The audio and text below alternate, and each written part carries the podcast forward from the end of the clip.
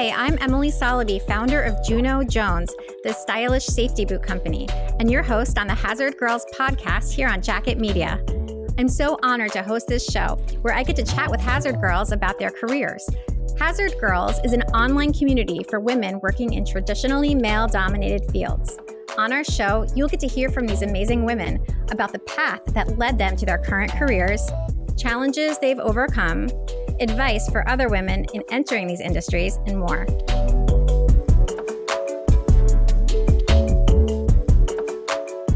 Joan Melendez Meisner is a mission integration systems engineer at NASA for the Launch Services Program, working on management of space and aeronautical flight systems for all non crewed and scientific missions.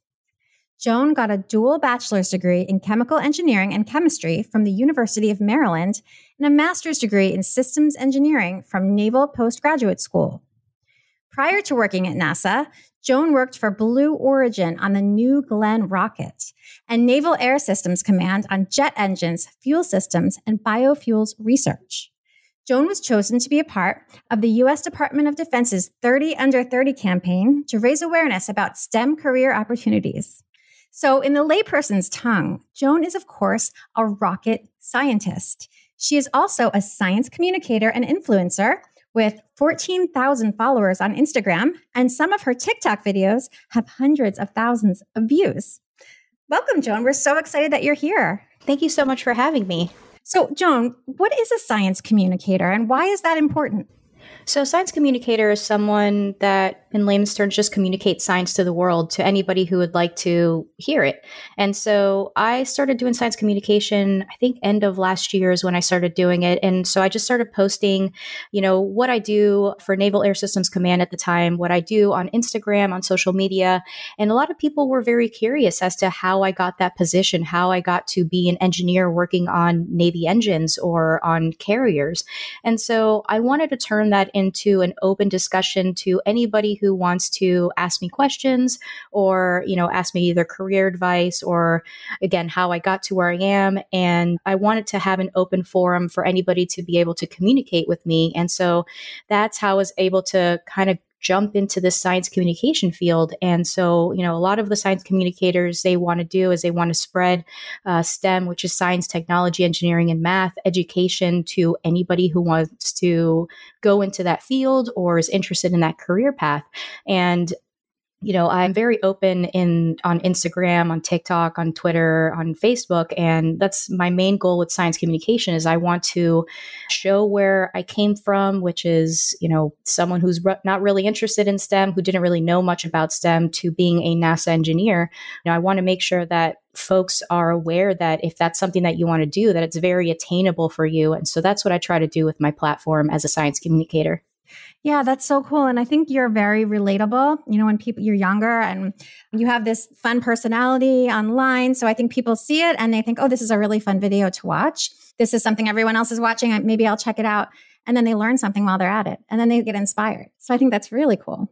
And that's what I love to do, especially with TikTok. Uh, so TikTok approached a couple of us on Instagram for their creative learning fund, and they're trying to not change the platform, but add to the platform. So the platform mm-hmm. is really known for, you know, the dances that Charli D'Amelio does, you know, a lot of those TikTok influencers, either lip syncing and, you know, that kind of style, but they mm-hmm. want to start bringing a lot of the education aspect to the platform. They want people, you know, in between the dancing videos at the lip syncing videos, they want to see if someone is interested in a NASA mission that's coming up, you know, on Saturday or how to do a science experiment. And so they're trying to, you know, bring a lot of these creators and influencers to their app so they can expand their platform because they're, I think they're number one platform right now on the app store and so they want to you know broaden what the app is supposed to be for. So that is it's a really neat opportunity to do a lot of those videos but it's also challenging because with tiktok it's a you know a short attention span. I mean i personally i'm on tiktok. I scroll through those videos very quickly. So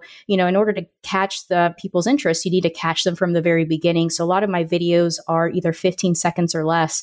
So mm-hmm. imagine trying to talk science and space in 15 seconds or less. So i try to have them be engaging to the audience, but at the same time, try to teach them something so they come out of it saying, oh, hey, there's a NASA launch that's going to be launching astronauts to the International Space Station, you know, this past weekend mm-hmm. or something like that. So, you know, they can bring themselves into the science world. And I think it's fantastic what TikTok is doing. Yeah, that's very encouraging to hear. I didn't know they were pursuing that. It sounds like it's progressive and can really help a lot of people. So I'm glad to hear that. Absolutely. Well, why don't you tell us a little bit about your job? You know, what is a day in the life of Joan Melendez Meisner right now? I mean, other than the TikToks, which is really cool, what are you doing at work? So I'm in this like very weird um, transition. So as you mentioned, I worked at Blue Origin, and recently I got hired at NASA, which I think I've been at NASA for about three months. So uh, this whole entire time, it's been in the middle of this pandemic, and so it's kind of a weird transition because you know, this entire time that I've worked for NASA, I've worked from home. So a lot of the team members, a lot of my coworkers, I've actually personally never met in person. So I've just talked to them through Microsoft Teams or, you know, Zoom or something like that. And so, you know, a typical day for me is as a launch integration engineer, I'm responsible for being kind of the interface between the spacecraft and the launch vehicle. So the spacecraft, uh, for example, the Mars 2020, the Mars Perseverance rover that just launched in July, that would be considered the spacecraft. And then the launch vehicle would be either a Falcon 9 or a SpaceX or a ULA rocket. And so as an integration engineer, I'm kind of the go between and I'm the interface, I'm the face for both of those people to make sure that the spacecraft is getting a launch vehicle that'll meet their requirements. And then also the launch vehicle is going to be, you know, tested and their requirements are going to meet those spacecraft. So right now, a lot of my stuff is meetings, a lot of meetings, writing a lot of documents. So currently, right now, uh, there's a launch that's coming up on Saturday, which is actually my birthday. And that is a Sentinel 6 launch. And that's a space spacecraft that's going to be, or it's a satellite that'll be orbiting our Earth and it'll give us more data for weather forecasting. And then it's going to give us data on the height of the oceans. So it's going to help us with climate change research. So a lot of stuff leading up to that launch, a lot of behind the scenes stuff that a lot of people don't typically see is there is a whole bunch of meetings leading up to that. There's a whole bunch of testing. We need to make sure that the spacecraft, in this case, it's a satellite, is encapsulated into the fairing, which is the top of the rocket, which opens up and releases the satellite or the rover to space um, to the trajectory that it's supposed to go. So we need to make sure that a lot of that stuff is going to test and it's going to do what exactly what it's supposed to do on the day of launch. We need to make sure that the propellants, which is the gas that's going into the rocket, that all of that is chilled to where it's supposed to be. So there's just a whole bunch of groundwork, a lot of, you know, a lot of meetings, a lot of going back and forth with the Air Force because we're launching out of a Air Force facility in California, which is Vandenberg. We need to make sure that all of that is working together. So, as a typical day for me right now, it's just riddled in a whole bunch of meetings going into making sure that all of that is set for Saturday's launch. Wow, what a birthday present. It, yeah, I'm, I'm, hoping it'll be a good launch just because weather is always the number one thing that you definitely cannot control. Yes. well, tell us a little bit about your background. I read that you were the first person in your family to get a college degree. How did you get started yes. on that path?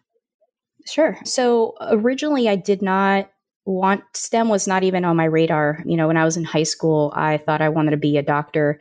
And so, you know, I interned at a hospital when I first started college. And I was lucky enough because I was able to intern at an emergency room my freshman year in college. So at that time, I was already taking a lot of the math, a lot of the science that a pre med student would take. And so I, you know, I interned at a hospital and the amount of blood that I saw at the emergency room completely turned me off. I, you know, I immediately was just like, I can't be a doctor. I can't see this. I can't handle this amount of blood. I can't handle needles. So I was able to talk to my guidance counselor and kind of course correct. And she, you know, brought up, you know, she asked me, what do I like to do in my spare time? And I tell her, well, you know, I'm a problem solver.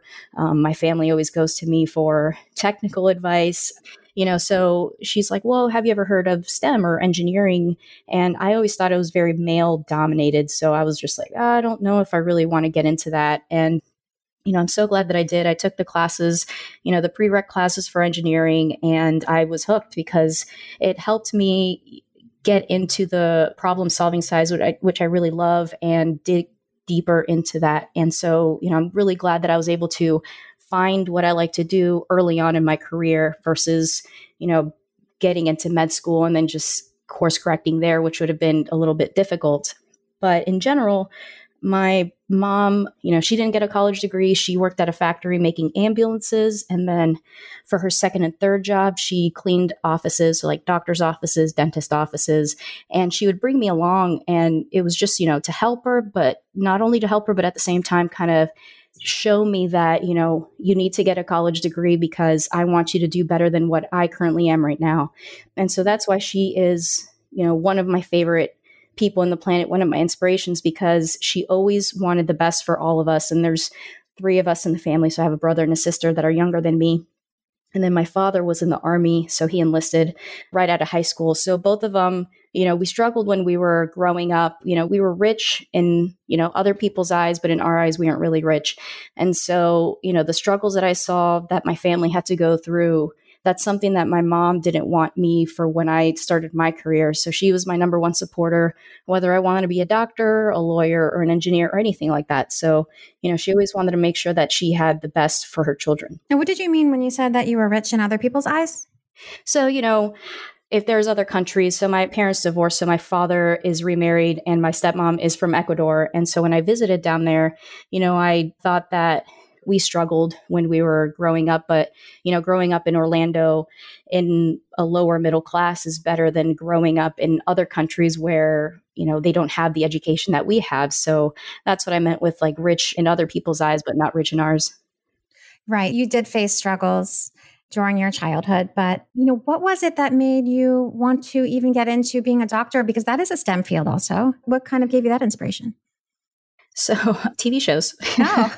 you know, I watched uh, Grey's Anatomy, and I, you know, I, I always knew that in order to get out or in order to be upper middle class or at least middle class you needed to have a good career and you know i always saw as being a doctor as something that's stable you know, obviously it would be a STEM field as well, but something stable, something that would, you know, later in the future, they'll still need doctors because people will still get sick. So something that's stable, something that brings in the money, but at the same time gives you that job stability. I totally get that because when I was interviewed once, someone asked me what made me want to be a lawyer because I went to law school and I started out as a lawyer and I said Ally McBeal. exactly. So Grey's Anatomy, a lot of those, yeah. uh, you know, movies and TV shows. Absolutely. Yep. you started out in aviation and then you moved to the space sector. Is working at NASA your ultimate goal? And how did you make that move from the aviation sector to the space sector? That's a really good question. I grew up in Orlando, Florida, so having the Space Coast oh. next to me ah. was, you know, something it was very accessible for me. So I grew up in the 90s and in the 2000s, so, you know, the shuttle program was kind of at its peak and then get heading on the way down. So I got to see a lot of space rockets launch. I got to see a lot of the shuttles come back and land on the strip.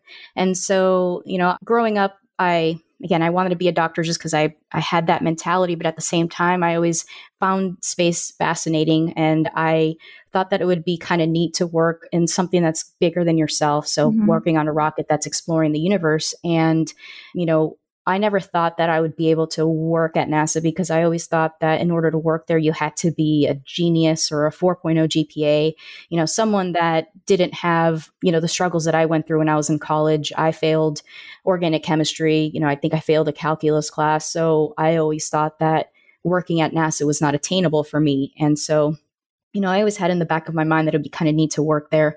So I started in aviation, working for Naval Air Systems Command, as you mentioned, and it was fantastic. I wouldn't trade it for the world. I was able to go on a carrier and, you know, see a whole bunch of stuff that I wouldn't be able to see unless I was actually in the Navy. And the move from the aviation to the space sector was a little easier than I originally thought. I went to a NASA social last year, which for those of you don't know, NASA's really, really good with their social media game. And so what they do is whenever there's big launches that are coming up, they'll bring people that are really big on social media, bring them to Kennedy Space Center or other NASA centers and, you know, show them the facility, give them a tour of the NASA facility, talk to NASA engineers. And at the end of it, you get to see the rocket launch. And so me, it was the demo two rocket. So it was the launch prior to Doug and Bob going to the ISS. So it was a really big one um, that SpaceX was doing. And it was a night launch. I think it was at like 2.30 in the morning. So it kind of sucked in the beginning. But after watching that launch, I flat out told myself, you know what, I'm going to try to move to the space sector. I think it's time. I think it's time for me to start to move you know to the space sector and you know it was less than a year later i think it was six months later that I got my job at Blue Origin. And it was because, you know, I started talking to the NASA engineers and the SpaceX engineers from that launch. And, you know, I kind of picked their brains, whether it was through social media, whether it was through email. And, you know, I, I asked them how they were able to get jobs, like what are they looking for? What is the requirements and the experience that they look for? And yeah, from there, less than six months later, I was able to get a job at Blue Origin. That's incredible. And what a message. Yeah. You can fail calculus and still be a rocket scientist. Exactly. And that's what I love to do about, you know, the science communication portion of what I like to do is I love to talk about the struggles because, you know, again, I want to humanize the STEM profession that you can struggle, you can have that imposter syndrome, you can fail and still get to where you want to be if you keep on going. Well, you worked for Blue Origin on the New Glenn rocket, which I believe is named after astronaut John Glenn. Is that correct?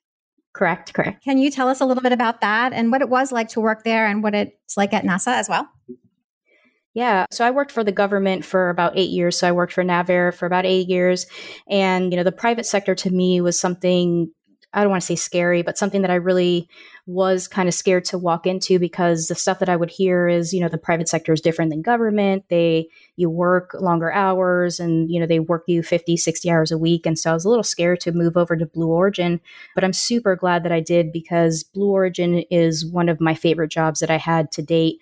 It's really hard to get in and I won't sugarcoat it. It's a long process. I think they have a three interview process with the third one being an all day interview where you talk about yourself for an hour and then you go straight into management interviews. And so it was very intimidating, but the reward is so great. I got to work on you know the new glenn which is the the new rocket that's going to be in height wise it's really close to the apollo rocket which is one of the tallest rockets that we've ever built and so it's going to mirror that it's going to be extremely tall so i got to work on essentially the ground up because you know since it's new and it's interesting i got to be there at the starting point of all of that especially with the launch pad so the launch pad that Blue Origin bought, you know, it's an older launch pad, but they completely tore it down because the old launch pad that it was for, it was for smaller rockets. And so since the New Glenn is going to be extremely massive, they had to essentially start from scratch. So I was able to help design a lot of the elements that go onto the launch pad, whether it's the water tower, which is I think it's the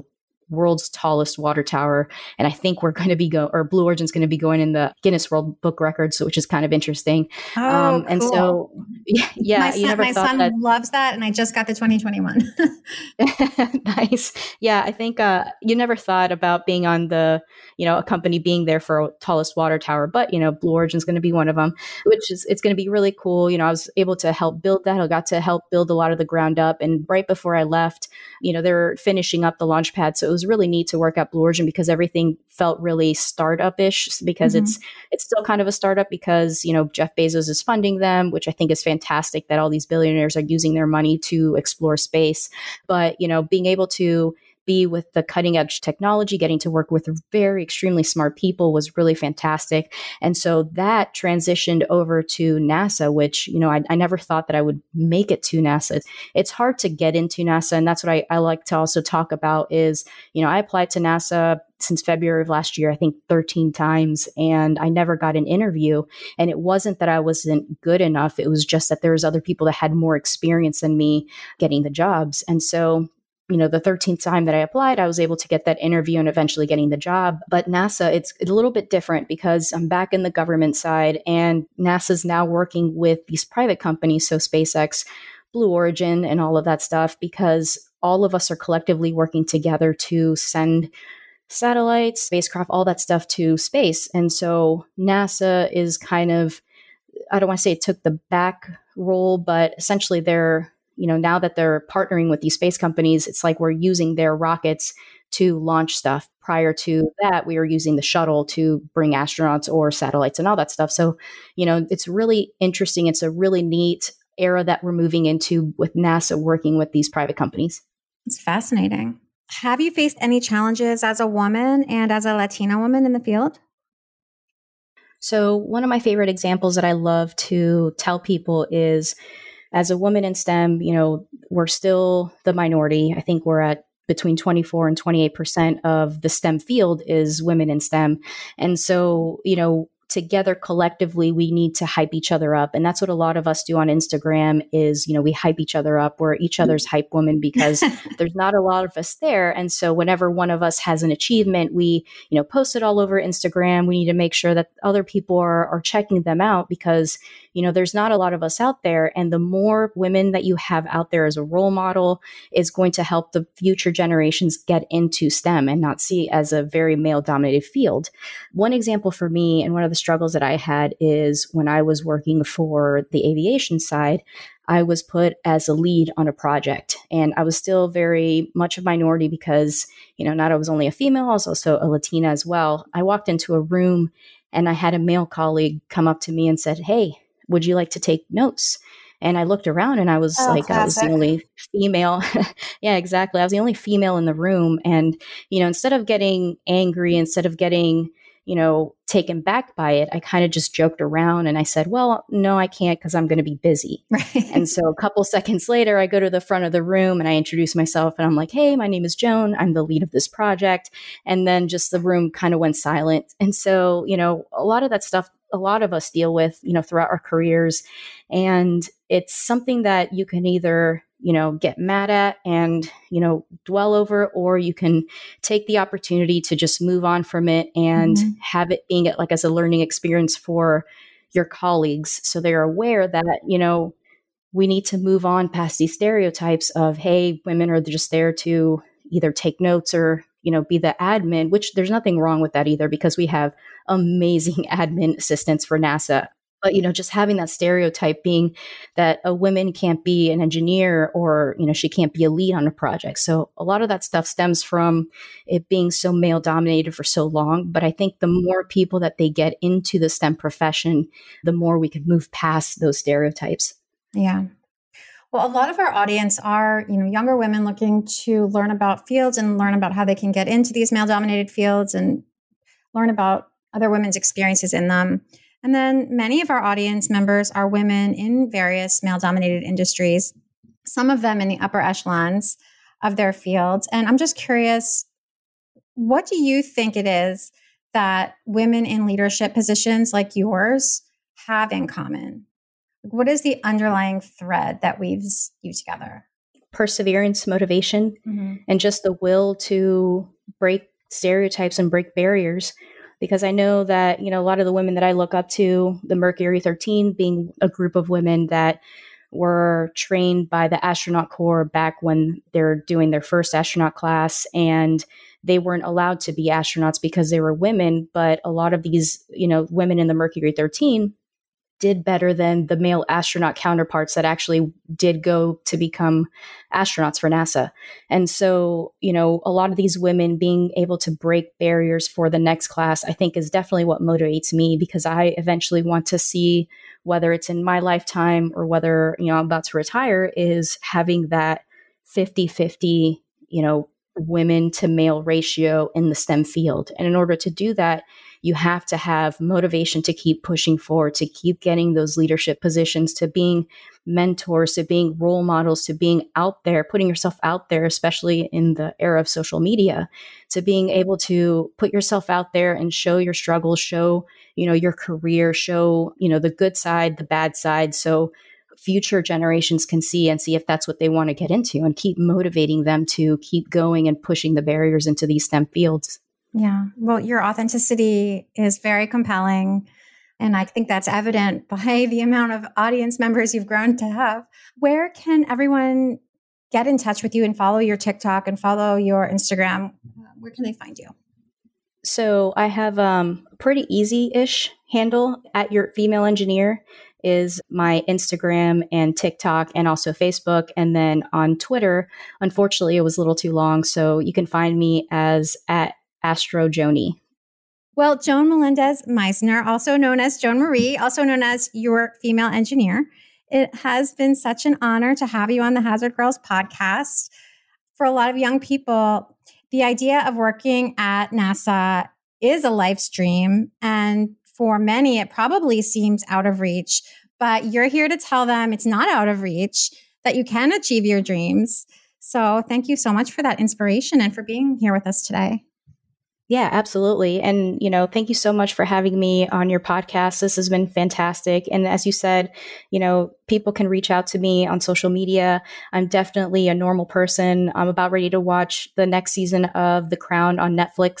So, you know, I don't only speak space and science. You know, I love watching TV. I'm really into music. So I play the piano and all the stuff. So, you know, I'm just a regular person. And that's what I love to showcase is to, to others who are interested in NASA or or any other field that they want to get into is that it's attainable, it's achievable.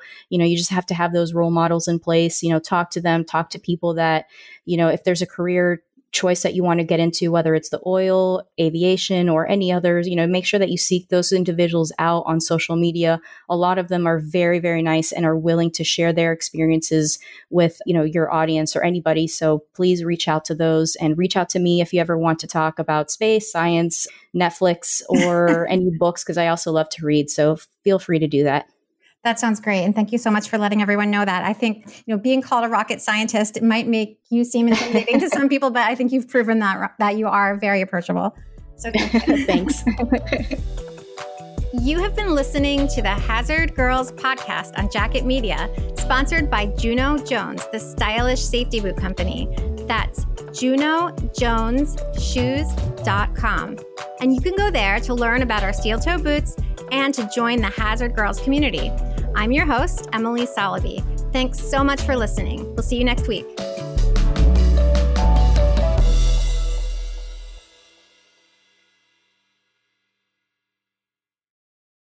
This podcast is a part of the C Suite Radio Network.